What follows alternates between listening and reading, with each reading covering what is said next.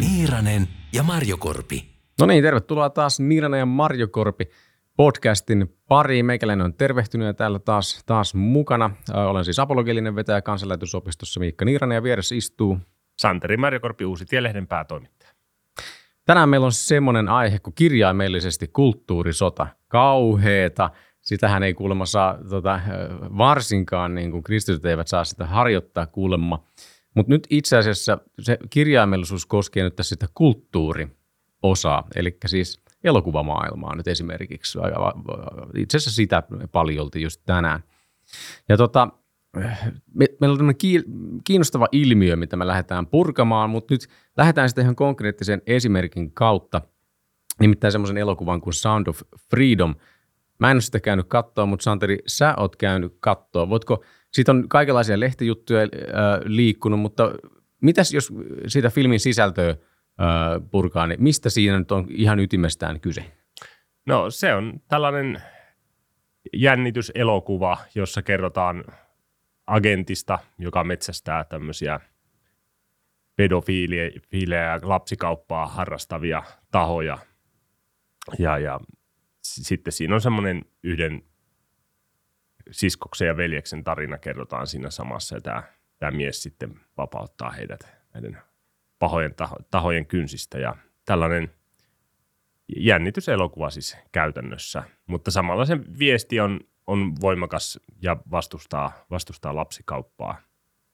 Joo.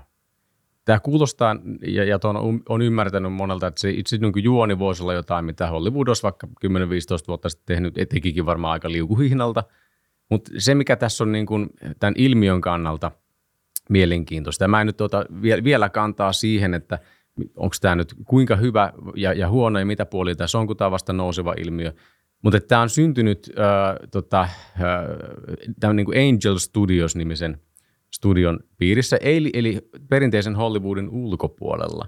Ja nyt ne, ketkä eivät ehkä tiedä, niin Angel Studios on muun muassa, se toimii niin kuin appina käytännössä, mutta sitten tämä on tietenkin elokuvateattereista ja elokuva. Ja se niin kuin tämmöinen ekosysteemi, voisi sanoa varmaan, joka on esimerkiksi tämä Chosen, Jeesuksesta kertova TV-sarja, niin kuin sieltä noussut ja heidän niin kuin varmaan tämmöinen ykköshittituote. Niin tämä on varmaan nyt ollut se mielenkiintoinen ilmiö ja myös kohua aiheuttava osin siksi, että nyt tämä elokuva sitten puolestaan on kytkeytynyt USA-laiseen politiikkaan jollakin tavalla. Osaatko sitä niin kuin tätä taustakohua vielä avata hiukan? Niin, siis itse elokuvan juonessa ei ole nyt minusta mitään sellaista ihmeellistä, että se on kokonaan tätä taustaa. Se on tietenkin selvää, että kun sitä katsoo, niin näillä tekijöillä on jonkinlainen tämmöinen kristillinen motivaatio. Siinä on joitakin viittauksia, esimerkiksi keskeisessä kohdassa se päähenkilö taitaa sanoa, että Jumalan lapset eivät ole kaupan, ja sitten hän lähtee sinne matkalle, jota hän pitkään pohtii, että tekeekö hän vai näin. Et siinä on selvästi tämmöistä niin kuin kristinuskon viittauskohtia, ehkä se on mikä joillakin mättää. Sitten mäkään en kauhean tarkkaan tiedä näistä taustoista, mutta sitten jotkut niin kuin kritisoi sitä, että tässä esitetään tämä lapsikauppa jossakin väärässä valossa. No, en ole alan asiantuntija, en osaa siihen sanoa. Ja sitten, että niin kuin tämä näyttelijä, joka esittää Jim Caviezel. Niin, ja sitten muutenkin, että tässä toiminnassa, mitä tämä kuvaa, niin siinä on sitten joitakin kytköksiä johonkin salaliittoteorioihin tai muihin, mitä mä oon nähnyt, ne jotain viittauksia, niin musta ne nyt on vähän semmoisia, että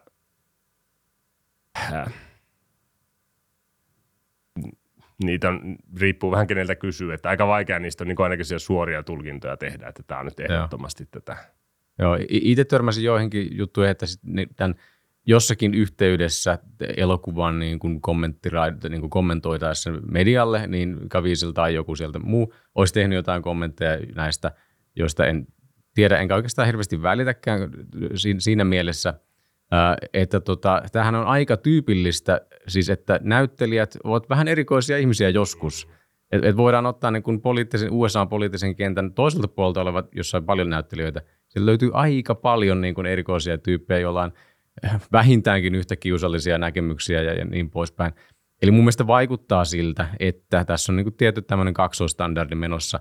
Vaikka ne näkemykset olisi kuinka paheksuttuja, niin ne on nimenomaan kiikarissa sen takia, että kyseessä on nyt Hollywoodin ulkopuolella syntynyt jonkinlaista niin kuin konservatiivikristillisyyteen liittyvähkö tuotanto.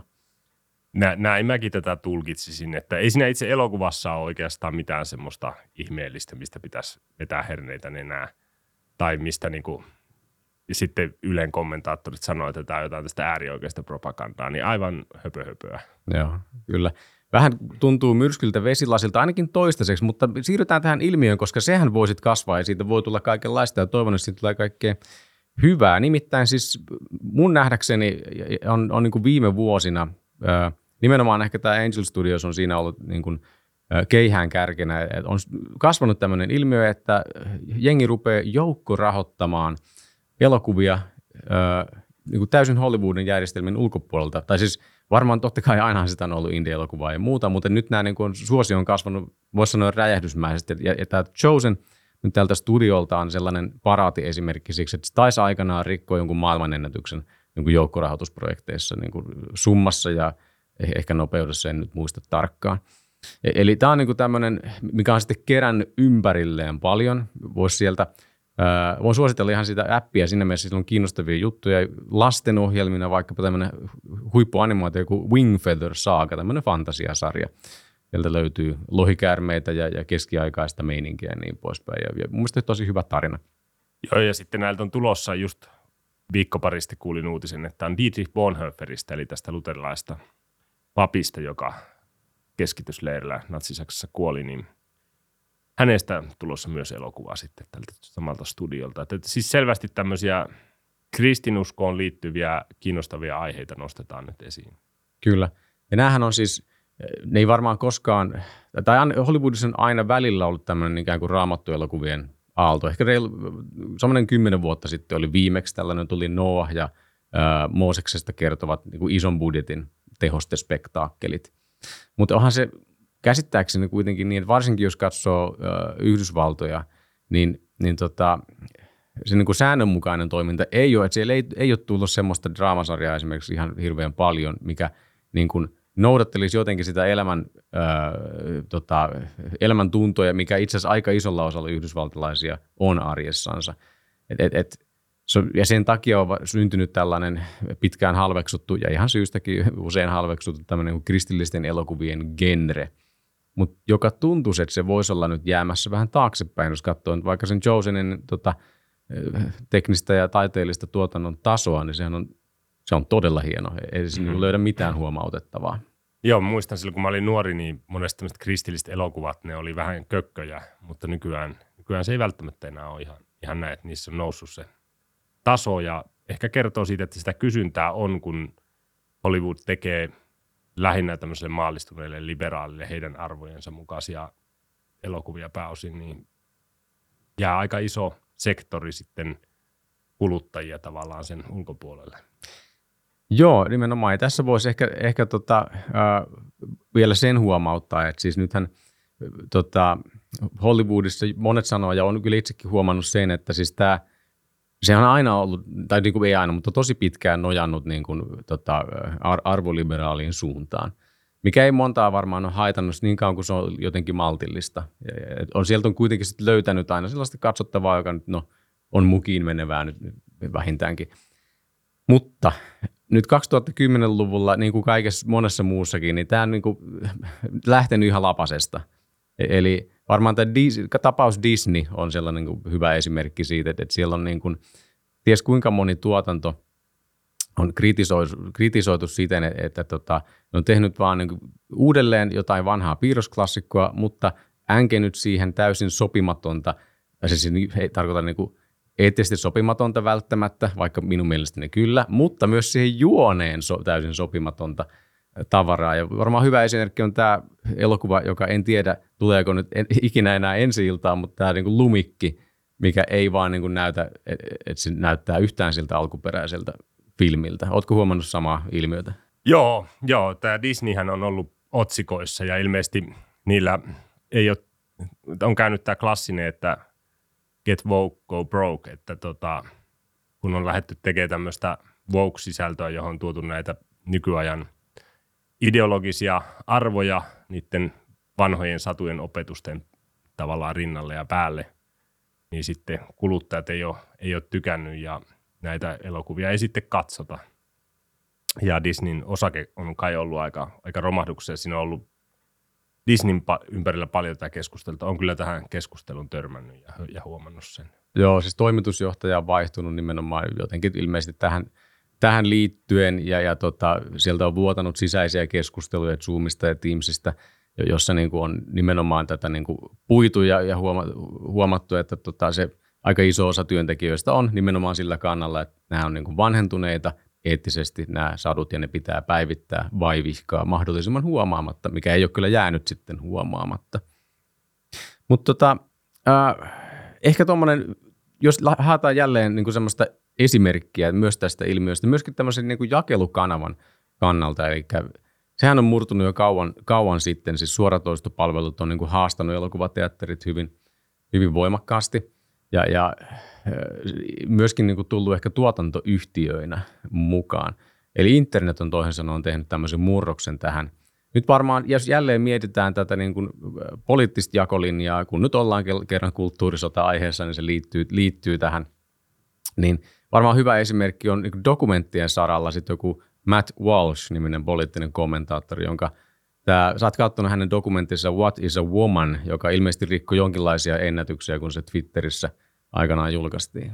Joo, sehän oli mielenkiintoinen tapaus. Siis kannattaa kyllä katsoa se dokkari, se on hauska dokumentti. Siis se on tällainen, että hän haastattelee siinä lääkäreitä ja sukupuolen tutkimuksen professoreja ja lastenlääkäreitä ja psykologeja. Ja hän menee kaikkien luo ja kysyy vaan niiltä, että mikä on nainen. Ja sitten aina kysyy jatkokysymyksiä, kun tulee joku vastaus, että mitä se tarkoittaa ja mikä on nainen. Ja hän ei itse esitä mitään, hän ei väitä mitään. Aika tarkkaan noi keskustelutkin on silleen, että sieltä ei ole leikattu mitään, vaan se kuvaa vaan sitä keskustelua, mitä siinä käydään. Ja se on hupaisaa, että aina sitten kun tätä käydään, niin lopulta nämä menee vähän niin kuin solmuun ja ne ei enää osaa sanoa, että mikä se nainen on kun on omaksunut tämmöisen modernin sukupuoliajattelun tai tämmöisen koetun sukupuolen filosofian, jossa ei ole mitään niin kuin biologiasta riippuvaa sukupuolta. Ja tavallaan näiden keskustelun kautta hän osoittaa tämän, että se on aika lopulta sitten absurdi ajatus. Ja tämä on hauska elokuva tai hauska tämmöinen dokkari, ihan viihdyttävästi tehty. Mutta se, mikä tässä niin kuin oli kiinnostavaa, että tämä aluksi julkaistiin vaan sen Daily Wiren omassa palvelussa, joka on siis tämä tuottajayhtiö. Ja kun ensi-ilta tuli, niin se koki ilmeisesti valtavan palveluestohyökkäyksen koko palvelu. Että sitä vastustettiin jo niin paljon tämän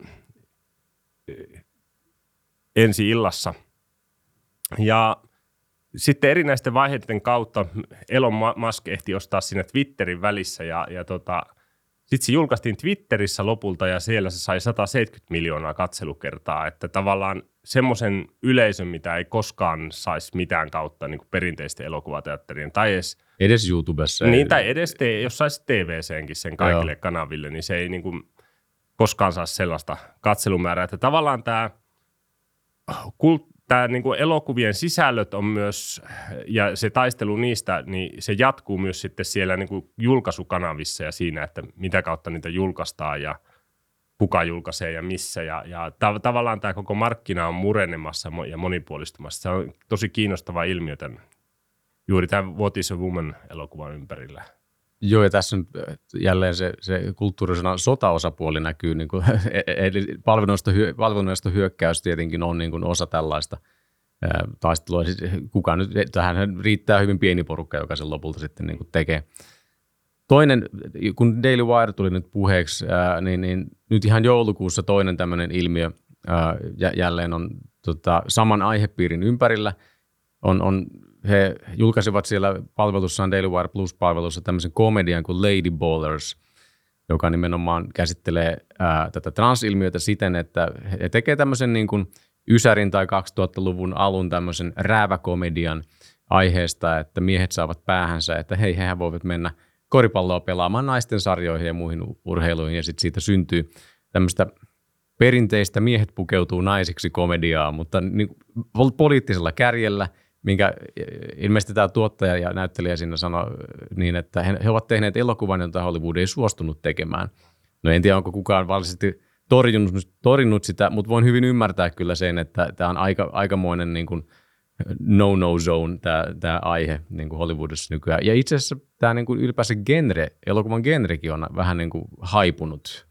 Jos on totta, että siis eihän semmoisia komediaelokuvia ole 10 vuoteen tehty juuri ollenkaan. Että ilmeisesti maailma on tullut niin araksi, että mistä ei saa vitsailla. Että muistaa silloin 80-luvulla, kun me oltiin nuoria, niin silloin oli ihan kultakausi, että oli näitä tämmöisiä kaiken maailman. Leslie Nielsenin Alaston-asesarja. Niin oli, ja Hei me lennetään ja Poliisiopistot ja kaikki tämmöiset. Niin. Sehän oli semmoista aika rääväsuista komediaa. Se oli alapäähuumoria pitkälti. Joo. Mutta ei nykyään ole enää juuri semmoista. Niin. Tämähän ei pelkästään huono asia. Siinä tämä alapäähuumorin katoaminen, kunhan huumoria jonkinlaista on, mutta kun tuntuu, että se huumori ylipäänsä on vähän katoamassa. Niin. Siis monet koomikothan on nimenomaan niin kuin tulleet känselöidyiksi ja siitä syystä muutama on ryhtynyt tämmöisessä poliittisessa kommentaattoriksi. Varmaan Konstantin Kisin on hyvä esimerkki tästä Trigernometri-podcastista, että näyttää siltä, että huumori on nyt jossain määrin niin kuin kanavoitumassa joihinkin muihin kanaviin kuin tämmöisiin, mitä vaikka 15 vuotta sitten oli.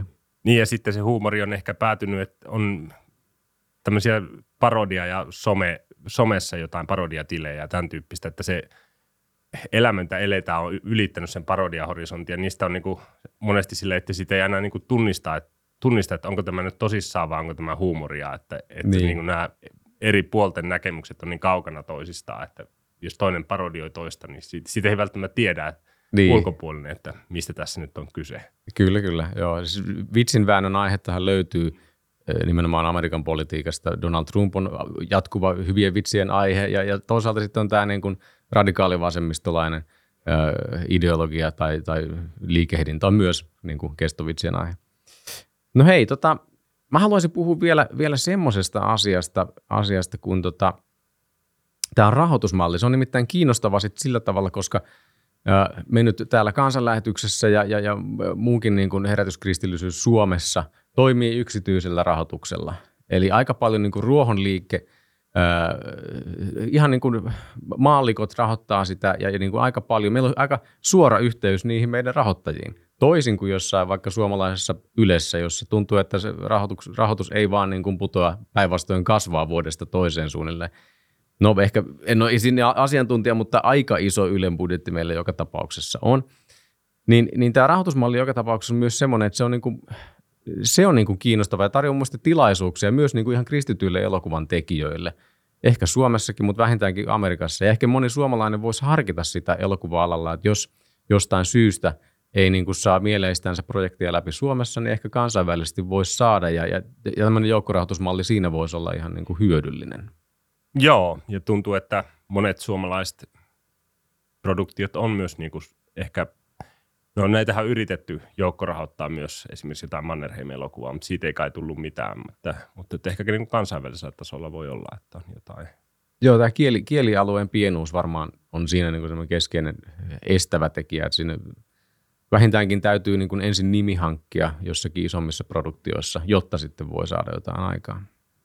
Joo, ja kyllä sitten niin kuin perinteisillä kanavillakin pystyy, että se on tänä syksynä ollut hyvä esimerkiksi tämä Jesus Revolution, joka on lyönyt läpi kuitenkin sitten ihan noissa elokuvateattereissa. Ilmeisesti ollut jonkinlainen myyntimenestys ja avannut myös tietä sitten muille kristillisille elokuville elokuvateattereihin. Että sitten ymmärsi, että tänä jouluna tulee tämmöinen Sonin tuottama Journey to Bethlehem sitten myös tämän Vanavedessä.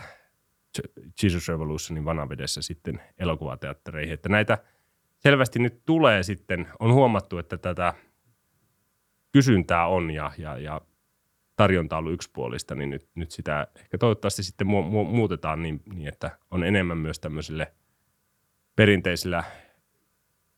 perinteisiä leffoja, jossa on tämmöinen jotain kristillistä sanomaa tai muuta. Joo, ja tämähän on myöskin tilaisuus niin kuin ihan tavalliselle tallaajalle, että nyt voit äänestää lompakollasi aika tehokkaasti ja niin kuin jaloilla sitten kävelet elokuvateatteriin ja maksat lipun ja sitten se niin kuin osaltaan niin kuin elokuvayhtiöt tai elokuvateatterithan on ollut myöskin niin kuin ahdingossa just suoratoiston nousun takia. Joten siellä on varmasti insentiiviä, on niin kuin kannustinta löytää tapoja saada jengi teatteriin. Ja tämmöiset ilmiöt, kun ihmiset haluaa käydä, muistan Jesus Revolutionin aikana tuossa syksyllä, niin moni kaveriporukka somessa huomasin, että lähti, vaikka seurakuntakaveriporukka, niin lähti katsomaan sen leffan. Ja se oli niin, siitä tuli vähän tämmöinen ilmiö. Ja kyllä varmasti niin kuin raha puhuu siinä mielessä myös elokuvateatterien omistajille, että he huomaa tämän ja haluaa ruokkia sitä, koska se tuo leivän pöytään. Sound of Freedomista täytyy mutta sanoa, että siinä oli myös semmoinen erittäin kekseliäs tapa rahoittaa sitä. Eli siinä lopussa oli semmoinen mahdollisuus ostaa toisille lippu siihen. Eli siinä kerrottiin, että tämä on niin tärkeä tämä aihe, että ihmisten tulee herätä tähän. Ja jos sä haluat tukea tätä, niin täällä on tämmöinen sivusto, jossa voit ostaa lippuja. Ja sitten sieltä saa ilmaiseksi toisaalta ne, joilla ei ole varaa tai jotka ei muuten halua. Ja se on niin kuin, siitäkin tullut enemmän tämmöinen yhteisöllinen juttu sitten, että toiset maksaa sinne vaikka 10 ihmiselle liput ja toiset sä käy sitten ilmassa katsomassa. Totta, tämähän on suorastaan nerokas niin kuin rahoitusmalli ja tämä itse asiassa toimii siellä Angel Studiosin appissa aika tehokkaasti myös, että se on niin kuin hyvin monipuolinen, että siellä on niin kuin jotain kiltajäsenyyksiä, millä pääsee näkemään aikaisemmin jotain muun muassa tätä leffaa tai muuta ja sitten rahoittajat saa niin kuin jotain bonuksia, tämä niin kuin tarjoaa loputtomia mahdollisuuksia niin kuin tämä joukkorahoitus niin kuin olla yhteydessä yleisön kanssa. Ehkä meidän pitäisi täällä uuteen tiehenkin ottaa jotakin tästä opiksi, mutta vähintäänkin tämä kannattaa jokaisen niin kuin tästä niin kuin rahoituksesta kiinnostuneen ja sisällöntuotannosta kiinnostuneen analysoida aika tarkkaan pelkästään vaan se appi, niin siitä oppii jo hurjan paljon. Ehkä kokonaisuutena voi sanoa, että tämä on mielenkiintoinen tilanne, että kun puhutaan kulttuurisodasta, niin nyt näyttää, että kulttuuri oikeasti sitten eriytyy sillä lailla, että tehdään erilaisia elokuvia tai en tiedä tuleeko tämä laajemminkin sitten kirjallisuuteen tai muuhun, mutta ainakin nyt elokuvan kentällä näyttää, että ja sitten tässä on aika kova kontroverssi, että näitä vastustetaan näitä toisen osapuolen elokuvia sitten voimakkaasti puolin ja toisin, että kun joku Marvel-sarja menee, tehdään niin kuin ideologisesti tiettyyn suuntaan, niin sitä vastustetaan kovasti ja sitten taas toisella puolella vastustetaan näitä tämmöisiä konservatiivista viestiä välittäviä elokuvia. Tämä on vähän sääli. Toisaalta on ymmärrettävää hyvin, että näin käy, mutta tämä on vähän sääli, koska nimenomaan tämä rahoitusmallihan voisi tarkoittaa sitä, että näin ei tarvitsisi käydä. Mä ymmärrän sen, että jos meillä olisi yksi iso vaikkapa Yle Suomessa, ja oletetaan nyt, että mitään muuta ei olisi, niin ilman muuta syntyisi kiistelyä, poliittista kiistelyä, mitä ohjelmaa se näyttää. Ja on syntynytkin, toki meillä olisi muitakin, mutta jos olisi ainoastaan pelkästään ikään kuin ruohonjuuritason rahoituksen varassa olevia juttuja, niin tavallaan siis eikö voisi olla, että semmoinen mielenmaisema sisältys, että antaa kaikkien kukkia, että sillä ne saa yrittää, jos se lähtee niin kuin potkimaan bisnesmielessä, niin antaa mennä. Ja tässä ei tarvitsisi olla tämmöistä kulttuurisotaa periaatteessa. Mä toivon, että taas vähän tämmöinen ylimenovaihe, että sitten lopulta kaikki huomaisi, että okei, no niin, tehdään itse mitä halutaan ja katsotaan mitä tulee. Joo, mä en ihan usko, että tuohon päästään, koska en mäkään, se oli vaan toive. Koska ne rahoitukset on aika isoja ja niillä halutaan ehkä myös tehdä tietynlaista kulttuuria, rahoitusta annetaan tietynlaisille. Että se on niin kuin semmoista vallankäyttöä myös aina osittain. Valitettavasti näin se taitaa olla, missä ihminen siellä valta. Mutta hei, tästä taitaa olla aika hyvin paketissa tämä ilmiö. Niin kuin, voisin tiivisti jotenkin näin, että tässä on tilaisuuksia, kannattaa yrittää etsiä niitä. Ja seuraavaa jaksoa odotellessani menkää katsomaan vaikka jotain näistä, jos haluatte tutkia, mistä ilmiössä on kyse. Emme mene takuuseen mistään, enkä ota vastuuta mistään, paitsi omasta ohjelmastamme. Sitä jakakaa paljon, kommentoikaa, tykätkää ja tilatkaa. Ei muuta kuin hyvää jatkoa.